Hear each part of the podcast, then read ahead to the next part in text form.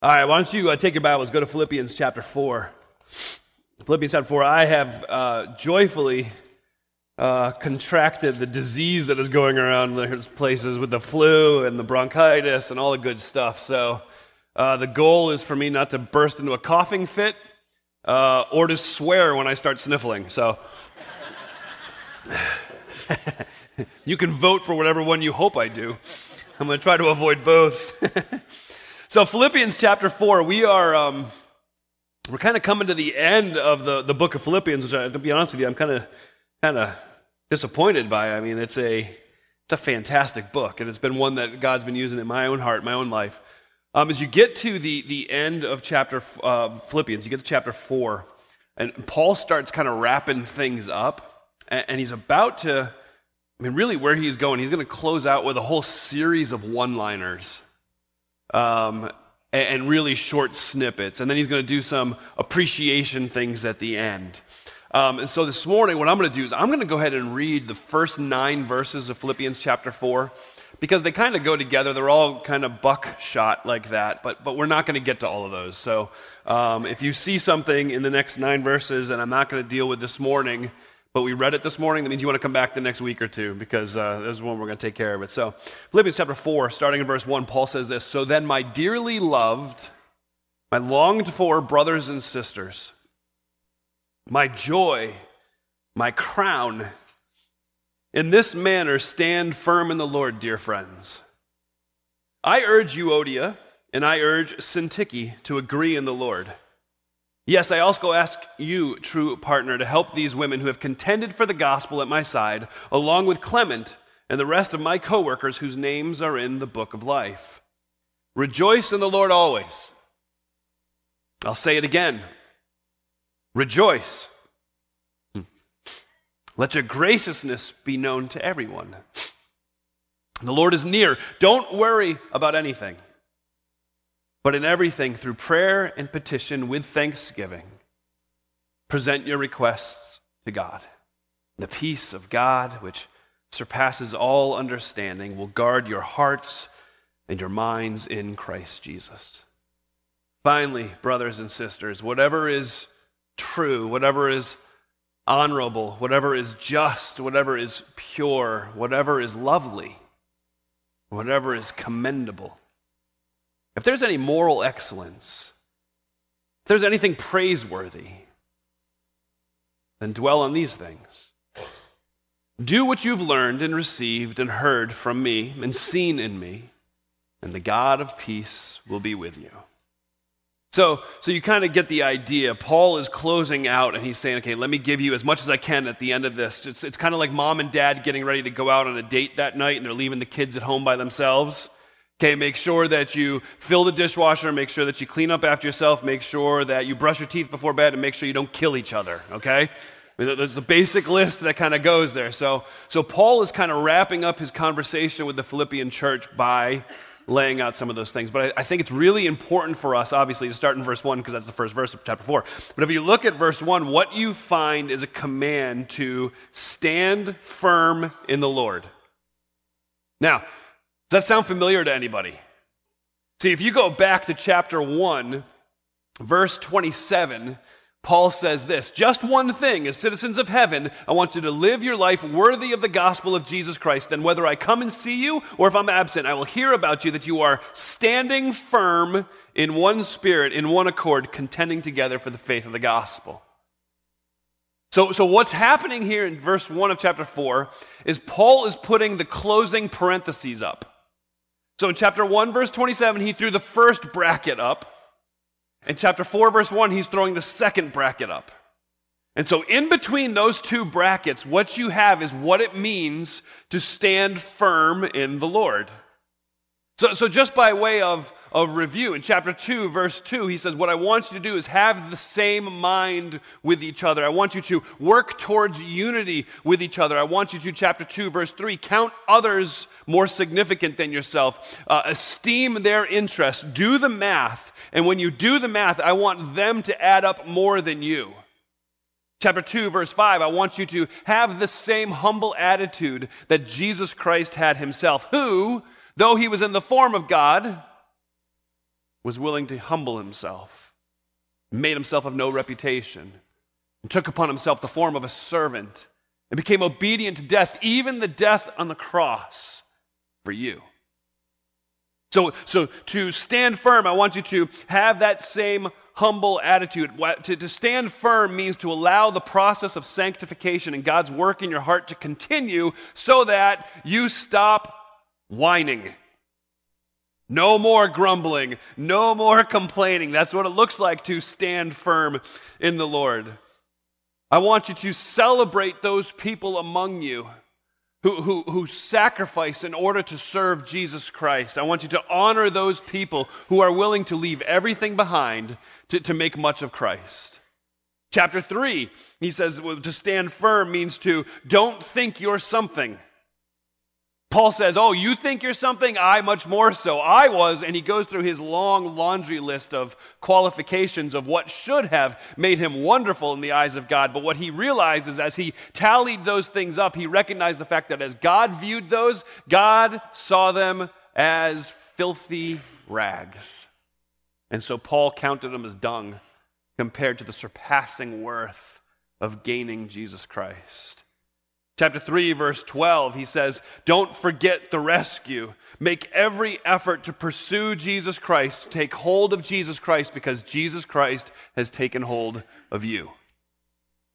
Last week we talked about don't, don't live in the past, don't dwell in the past, forget those things that are behind, and instead press forward, press on, continue moving forward, and live like Jesus is coming.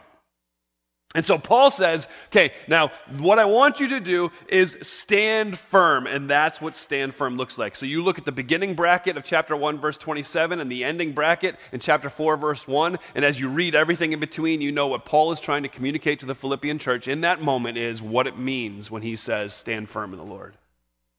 What I find really fascinating is that Paul in verse 1 kind of goes hallmark on us, doesn't he?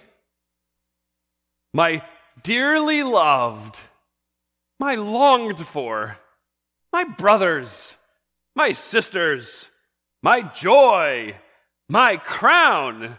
He ends it, my dear friends. I mean, he is using every superlative he can come up with. He is completely bathing what he is saying in true love. So, everything that he is about to say, that we're going to talk about even this morning, is being carried across a bridge of deep relationship. And some of the things that he has to say, even this morning, they sting a little. So we would do well to learn from the, the, the example of Paul, to be careful to care, uh, communicate those things that are hard communication, that are difficult to say to others, and to do it in such a way that it's marked by this love and appreciation for people. Which is very unlike our culture today, isn't it?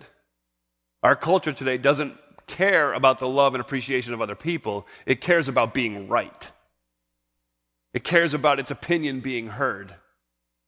But here Paul says, I have some I have some difficult things that I need to tell you, but I want you to understand I love you and everything he says is accepted by the Philippian church because it's being spoken of through a relationship of love, respect and family. We do well to follow that. And so Paul says, stand firm. All right, so before we jump into the first one, let me ask you a question, just kind of by way of introduction. Have any of you had the awkward opportunity to ever be surprised by hearing your name spoken when you didn't expect it? Okay, kind of unnerving, isn't it? To be, to be sitting there in, um, sorry, that is the worst taste ever. I threw a menthol cough drop in this hot water. Tastes like I'm eating Vicks VapoRub. and I have a mint cough drop with it, so it, it actually, literally, it completely took me. I was like, I got nothing. Excuse me. cough right in the microphone for you guys. Um, so, so it's, it's a little unnerving, speaking of unnerving, it's a little unnerving to be sitting someplace with just a bunch of people and all of a sudden have your name spoken. I, I don't know that I have a, a, um, an experience with that. I do have an experience of seeing my face when I didn't expect to see it. So back in the day, this is this is a long time ago. So I, have gone to uh, China a number of times, uh, a handful of times, and led trips to China to visit many of our friends who are over there uh, teaching in the universities and, and, and doing different work for the cause of Christ in China. And so um, I, have gone over a few times, and one of the times I went, I went with a guy who had one of the greatest cameras I've ever seen. I mean, this thing was amazing. So he, I mean, he took a gazillion pictures. One of the towns that we went to was a, this cracks me up to say, it was just a small town. It had 1.5 million people in it, but it's just a small town. And nobody's ever heard of it. That's the crazy part. And so uh, we were there, and uh, a buddy of mine, the guy with the camera, and I were walking down the street about the time that this preschool let out. And this preschool was filled with orphans. And so we're walking out, and, and, and the, to be Caucasian in that the deep area of China, um, you get noticed. And so we're walking down the street and people are looking at us funny, but all of a sudden all of these kids come out and it was like we were rock stars. And they were all four or five years old, so it's like they're all like, oh, and they're going crazy. And so we're snapping pictures with them and giving them high fives and stuff. And I, you know, I, I, was pretty laid back and calm. And so I'm sure I didn't leave an impact on them. But we had all these things going on. And, and one little dude, I mean, just an adorable little dude like this, he just had like this perfectly round head. I mean, he was just huge smile. And Mark uh, Foreman was the guy taking the picture, and I'm like, Mark, come here. So, so I'm like, get picture, and he's the kid's like, yeah, and it was digital camera, so we, we do the picture, and then Mark turns around and shows it to him, and he's like, it was so awesome. So we continue our trip, no big deal. Now, fast forward a year and a half. A year and a half later, I'm in my office and I'm doing a little work for uh, an orphan's Sunday or something at the church. So I'm trying to find a good picture, and so I go on Google and I Google, okay, orphan picture. Man, I find all kinds of stuff, no big deal. But then I find this website that has free stock photos, so I wasn't doing it illegally, just so you're aware. And I go to the free stock photo site, and I'm like, all right, I'm not having any luck anyplace else. Let's try this. Orphans. The first picture that pops up is me with the little dude. And I was like, whoa! What just happened? Okay, so then I run down the, the hallway to Mark's office and I'm like, Foreman, what? And he's like, oh, yeah, I uploaded those. That's weird. I'm like, weird doesn't even explain it, man. Okay, now, now, wait, it gets weirder. Fast forward about three or four months. We have a couple in our church at the time who are missionaries in Egypt. Mom and dad went to visit the couple in Egypt. As they're driving down the road, they look up at a billboard, and there's my huge face with the little dude on a billboard in Egypt. It's like, I'm famous! And I got nothing to show for it. Now, it's a little, little surprising when those things happen because you don't expect it. Now, let me let's set the context for you a little bit. The, the, the way that the Bible, particularly um, Paul's letters to these churches, the way that it worked is Paul would write the letter and he would send it to the church. And in this case, it was probably Epaphroditus. We've talked about him in the last few weeks. And they, they, uh, Epaphroditus carries the letter uh, to um, uh, the church of Philippi. And, and when they're getting a letter from the Apostle Paul, it's kind of a big deal. And so it wasn't like everybody would get their own copy. Instead, what would happen is word would travel. We have a letter. We're all going to gather. And so they would do this huge event where anybody who was in the local congregation would, would, would, would come alongside and, and they, would, they would arrive and they would and word would spread, and there was probably, I don't know, probably food. That's normally how churches do things. So maybe back in the day they did food too. And there's food and all kinds of enthusiasm and excitement. They're going to gather, and the pastor, or maybe a le- uh, an elder, or, or maybe just somebody else in the church who could read, would get up and they would read the letter out loud so the whole congregation, everybody who was gathered, could hear it. That, that's the way Philippians was written to be read out loud. You pray that Euodia and Syntyche volunteered in the nursery that morning. Because as they gather, the man reading finishes verse 1 is okay, in this manner stand firm in the Lord, dear friends. I urge, oh boy, I urge Euodia, I urge Syntyche to agree in the Lord. What Paul is saying to their church right now is get along. And he calls out two very specific people. Now, they're not bad women. They're, they're, not bad women. These, these are women. Look at verse uh, 3. He says, I also ask you, my true partner, to help these women who have, these women have contended for the gospel at my side, along with Clement and the rest of the co-workers, and their names are written in the book of life. They're not bad women. They've, they've worked alongside Paul. Their names are written in heaven.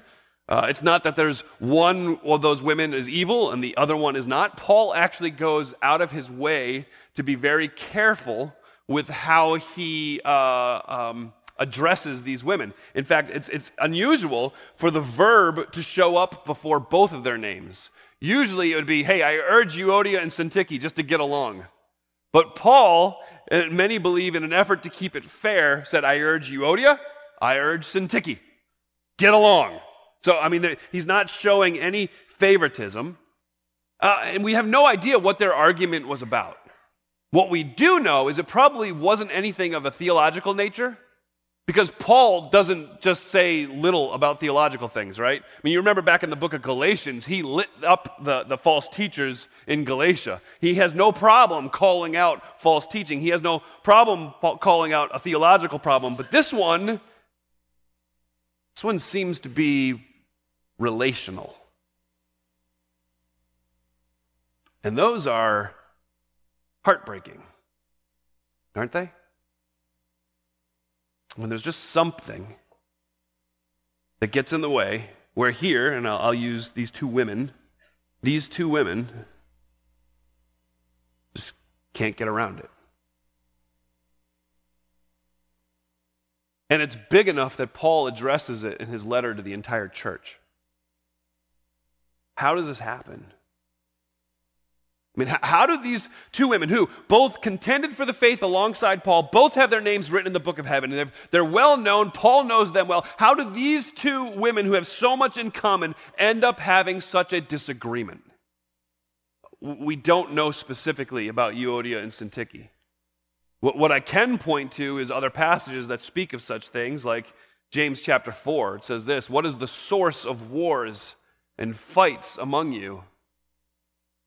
Don't they come from your passions that wage war within you? Your desire, you desire and you don't have. You murder and you covet, but you can't obtain. You fight and wage war. So, so what Paul is, or sorry, James is saying in that passage is, is, is, he talks about the source of wars. Wars is that widespread conflict, the, the theater of war. I think World War II, the area of, of Europe. The fights are those skirmishes or those conflicts, those, those hand-to-hand brawls that would happen in the, the back alleys, those personal battles. So as long as there are people,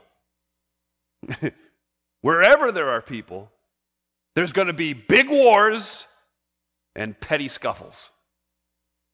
And, and, and, James says, What is the source of these things? Where are they coming from? Your passions. The Greek word there is your hedone. That's where we get the word hedonism from. It's your desire without restraint.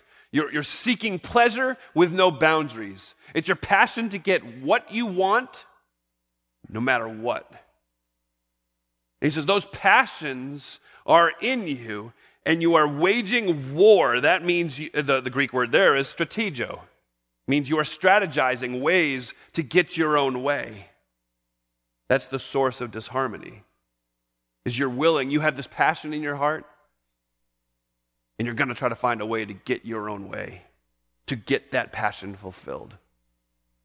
Your selfish passions, your self interests, your pride, your desire for position, all of those things mean you're not standing firm. Because if you remember the list of what standing firm looks like, it means count other people's interests more important than your own. Be humble. Adopt the same spirit of humility that was in Jesus Christ. Serve one another. I mean, that, that, that list went on and on and on, but instead, because of these selfish passions, there was disharmony, and it leads to disputes. Who are you arguing with right now? Who are you arguing with right now? Why? Because they're not a good start. What is the source of wars and fights among you? They come from your passions that are waging war within you.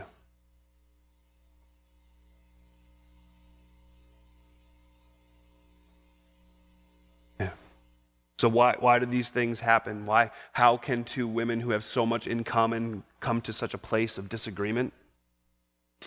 Selfish pride. I think the second one we can see in Ephesians 4 is when offenses aren't forgiven. Let all bitterness and anger and wrath, shouting and slander be removed from you, along with all malice. So, so let me kind of walk through what, what, what Paul does here in the book of Ephesians. He, he gives you a, like a, a ladder. This is, this is what comes first, this is what comes second, this is what comes third, and it just continues to come. He says, so, so put away all bitterness. What is bitterness? Bitterness is this resentment or a grudge. So I'm going to kind of couch it in the picture of a, a wound or an injury. That the bitterness it starts just the wound happens. So, so you end up with a, a, huge cut or something. So the, the wound happens. And it can start relatively small, but in, in, in, in uh, personal relationships, when your pride is offended, your irritation grows and you develop this sore attitude. Anger anger comes next. It's that internal smoldering. It's that wound that we spoke of. So, so it's deep in the flesh and it's getting worse by the day, and nobody really notices because it's underneath the skin. To go back to the personal offense, it's this deep feeling of animosity and resentment against the person who has offended you, and it just settles in your chest. You can feel it. Wrath Wrath is that internal, then external rage. Talk about the wound. The wound doesn't look like much. It just looks like a little bit of a scar there. But, but what it hurts like crazy when you touch it, somebody walks by and puts a finger on it and you freak out because obviously it's not healed and that wound is just developing something nasty underneath.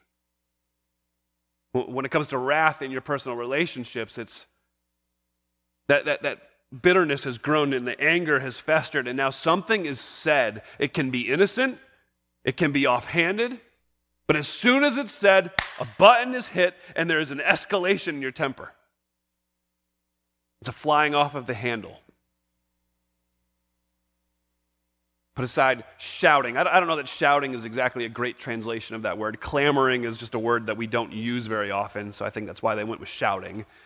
The, the idea of going back to the wound is now the wound controls everything you do. It controls where you go and where you don't go, who, who, what, what, you, what exercises you can do, what exercises you can't do, how long you'll go someplace, and how you refuse to go to that place because you know that something's going to hit it and it's going to cause a, a massive pain in your soul. This shouting or this clamoring is, it, it's, it's, this, this, this personal insult has developed so deeply in you. There's no longer any self control. And when a trigger point happens, the result's already predetermined because you don't care who hears you anymore. And so you're just going to go off. Slander, the biting tongue, the character assassination you're saying things about the person who has harmed you that, that may or may not be true. And at the very least, if it is true, it's completely lacking of context. So, so what you're trying to do is dismantle the person with that slander. And it all ends up in malice. Malice is stage four gangrene. It's full on out of control. Your motives your thoughts, your actions are all wrapped up in the originally relatively small offense that's now a raging wildfire in you. So, so how do these disagreements happen? By something small being left unforgiven. Paul in the next verse, in chapter 4, verse 32, says, No, instead, of, no, I want you to be kind. I want you to be compassionate. I want you to be forgiving other people as God in Jesus Christ has forgiven you. See, what Paul does is he goes back to Matthew 18, which we talked about last week. What your life should demonstrate is an understanding of the grace that you've been given, and so you'd be willing to show that grace to somebody else. You've been forgiven a debt of $6 million. So when the dude that owes you $10 can't pay, you should be willing to forgive that. How dare you hold that person and send them to collections over $10 when in your life you've been forgiven so much more? Why is Paul even concerned about these two ladies getting along? Why is it such an, an issue at all? For, there's two reasons for that. The first is this the body of Christ is affected by it. Excuse me for a second. I figured you were all doing it, I could do it too. the body of Christ is, is affected by the conflict between these two women. Uh, you can see that in verse 3 when, when Paul tells them, Listen, I want you, my true partner, to come alongside them if they're not able to, to settle their disagreement. That, that true partner, just an aside, we're not sure who that is. Some versions say true yoke fellow. Some versions actually translate that as a name. Um, the Greek word just transliterate it right into a name because he could be talking to some specific individual. We, we don't know. But what Paul's saying is, because of the disunity between Euodia and Syntyche, it's affecting the whole body. You, have experienced that. You, you, know how that works. So, so let's say there's a whole bunch of you getting together for dinner or something, right? And, and a pile of you are in the room together and you're already getting ready, and then the last couple arrives. And this married couple walks in, and it doesn't take a rocket scientist to figure out there was an argument in the car on the way, right? I mean, she's like steely eyed and focused, and he's like, whatever. Right? And so they're walking in, and, and you, everybody's kind of aware, but not really aware, but we're going to play it off like nothing's going, hey, good to see you. How things going? Okay, good, good. And then in that moment, you get this one little, the, well, we would have been on time except for he couldn't. And it's like, that changes the entire evening, doesn't it? It sets everybody on defensive. It, it, it, creates this awkwardness that's not the good awkward. It creates this awkwardness like people are like, ah. And the entire group is affected. The same thing happens when there are two members of the body of Christ who are in complete disagreement and arguing and fighting. Man, listen, you don't need a false teacher to come in and undermine the authority of God's word. You simply need two ladies or two men or two families to reach malice mode, and Satan has his way. So, deal with it. Get along. What's the second reason that Paul is concerned about this petty argument? The second reason is this that distraction between the two people can become the, the, the, the opening that Satan is actually looking for to get in on one of those people. You, you can have these two individuals who are so focused on argue, the argument they have with each other, they're no longer being vigilant. They're no longer keeping their eyes open for the attacks of Satan. And the, the, your enemy, Satan himself, he prowls around like a lion trying to devour you. You're supposed to stay on guard, but when your focus isn't on the damage he's trying to do to you, but is instead on what they think about the carpet versus what you think about the carpet, Satan has an opening. Paul talks about the 2 Corinthians 2. It's an interesting little spot in there. He's, he's talking to the church of Corinth, and, and, and we're not exactly sure who he's talking about. Um, it could be a fellow that he had mentioned in 1 Corinthians 5 who was in gross, heinous more immorality, and, and he told the church back then, put him out of your church.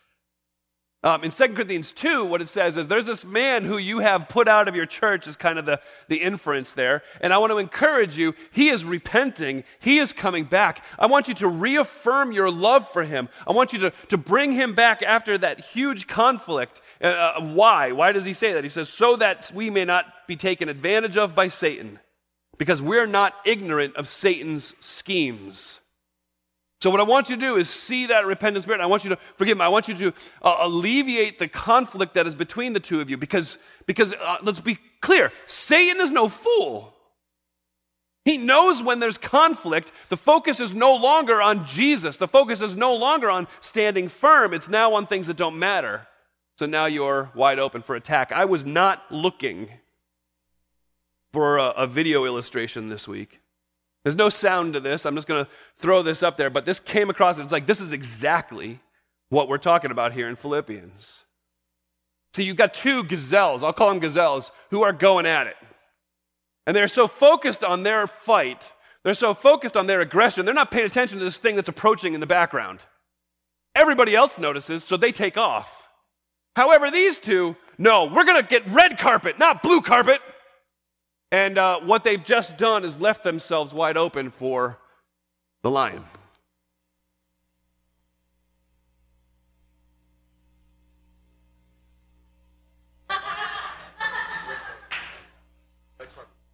Red carpet. well played. See, you do the joke, I said it out loud, I get to laugh. It's pretty cool. um, Satan's no fool. He knows when there's a conflict, the focus is no longer on Jesus. The focus is no longer on standing firm. It's now on things that just don't matter. And so now he's in the clear to attack. Paul calls these ladies out and he begs both of them agree in the Lord. He's not saying agree on the carpet color. He's not saying agree on every little thing. He's not saying agree on details. He's saying agree in the Lord. Can't you remember that both of you have your names written in heaven? Can't both of you remember where you were and where you are now? Can't you both remember that you were lost sinners that Jesus Christ had to die for? Man, focus on that. Stop focusing on the insignificant. Get along. This is going to come up next week. Um, I just want to kind of land on this, kind of helps us end in a, in a more upbeat way for this morning. And verse 4 is one of the most popular verses in all of Scripture. Rejoice in the Lord always, and again I will say rejoice. Right? Now, it's a wonderful verse. Um, there's some things that we need to know about it. First of all, when God repeats himself, we should pay attention. Right? I mean, when I repeat myself, it's usually second service, and usually just before I do it, I'm like, have I said this already? I feel like I've said this already. When God repeats himself, it means we should stop everything that we're doing Pay attention. Something else you should notice here it never says to rejoice in your circumstances, it never says to rejoice in your surroundings, it says to rejoice in Him.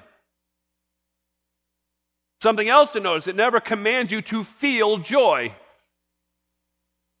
Do you hear that? It never commands you to feel joy. You need to believe you can rejoice in Him because you have every reason to rejoice in Him. So that's where we're going to land is asking you that question. Do you have a reason to rejoice in him? So, what I've used through the Philippians series is this goofy picture of words that has stuck in my head.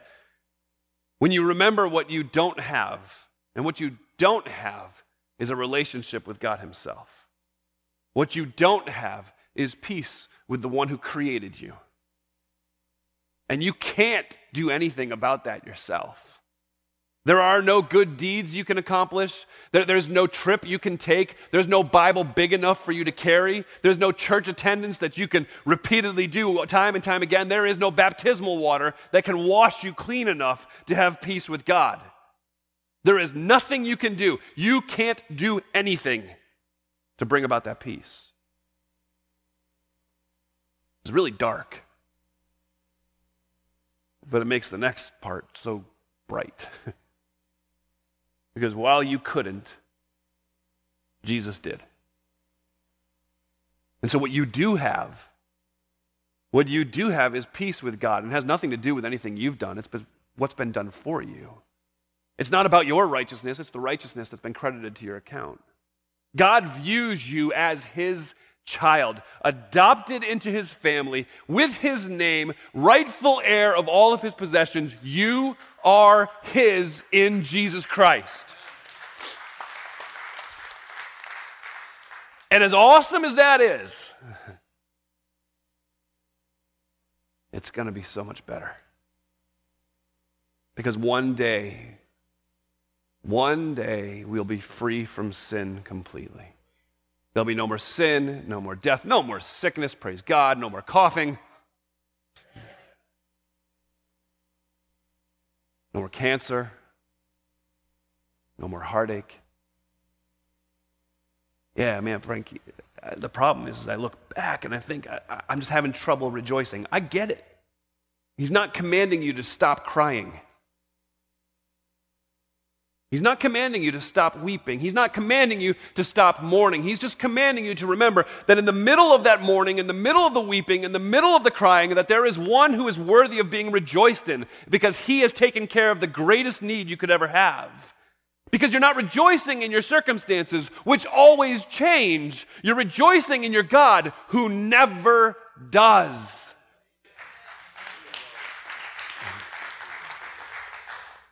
So, this morning, if you are with us and you haven't the foggiest idea what we're talking about, I just want to encourage you to know that we're not here talking about how wonderful church we are. We love adding members, it's encouraging, it's fun, but it's not like keeping score. Most important thing that we could ever reflect on is how lost we were and how merciful God is. So if you've never tasted and seen the goodness of God, if you've never put your faith and trust in Jesus Christ, today is the day of salvation. Don't leave here without doing that. Well, how do I do that? Do I give a certain amount of money? No. No matter what you've heard on TV, that is not what you do. You know how you do that? You confess with your mouth what your life has proven to be true time and time again that you are lost and a sinner and you can't do anything about it yourself, but Christ Jesus came pushed you out of the way and took your place on the cross, where he willingly laid down. He willingly laid down his life for you. He was laid in a tomb, and then three days later, he took his life back up again. And right now, he lives, and so will you. Confess that with your mouth, and you'll be saved. Let's pray. Father God, thank you for your word. Thank you for your very, very kind ways towards us. Thank you for your incredible mercy the depth that we can't even begin to understand. And Lord, today I pray if there's one here who doesn't know Christ, that today would be the day of salvation. Father, would they cry out to you from their heart that they're lost and they need a Savior, and they put their trust in Jesus and in Jesus alone. Then, Lord, for those who are among us today who might be wrestling with arguments, with some of those frustrations and with, with, with relationships, God, would they be able to lay down their battle armor. And Father, instead, may they be marked by humility. May they approach the brother or sister who they're at odds with. May they seek forgiveness and offer forgiveness. Father, may they remember even right now how big you are, how good you are, and what it is they have to rejoice in. For it's in Jesus' good name I pray. Amen.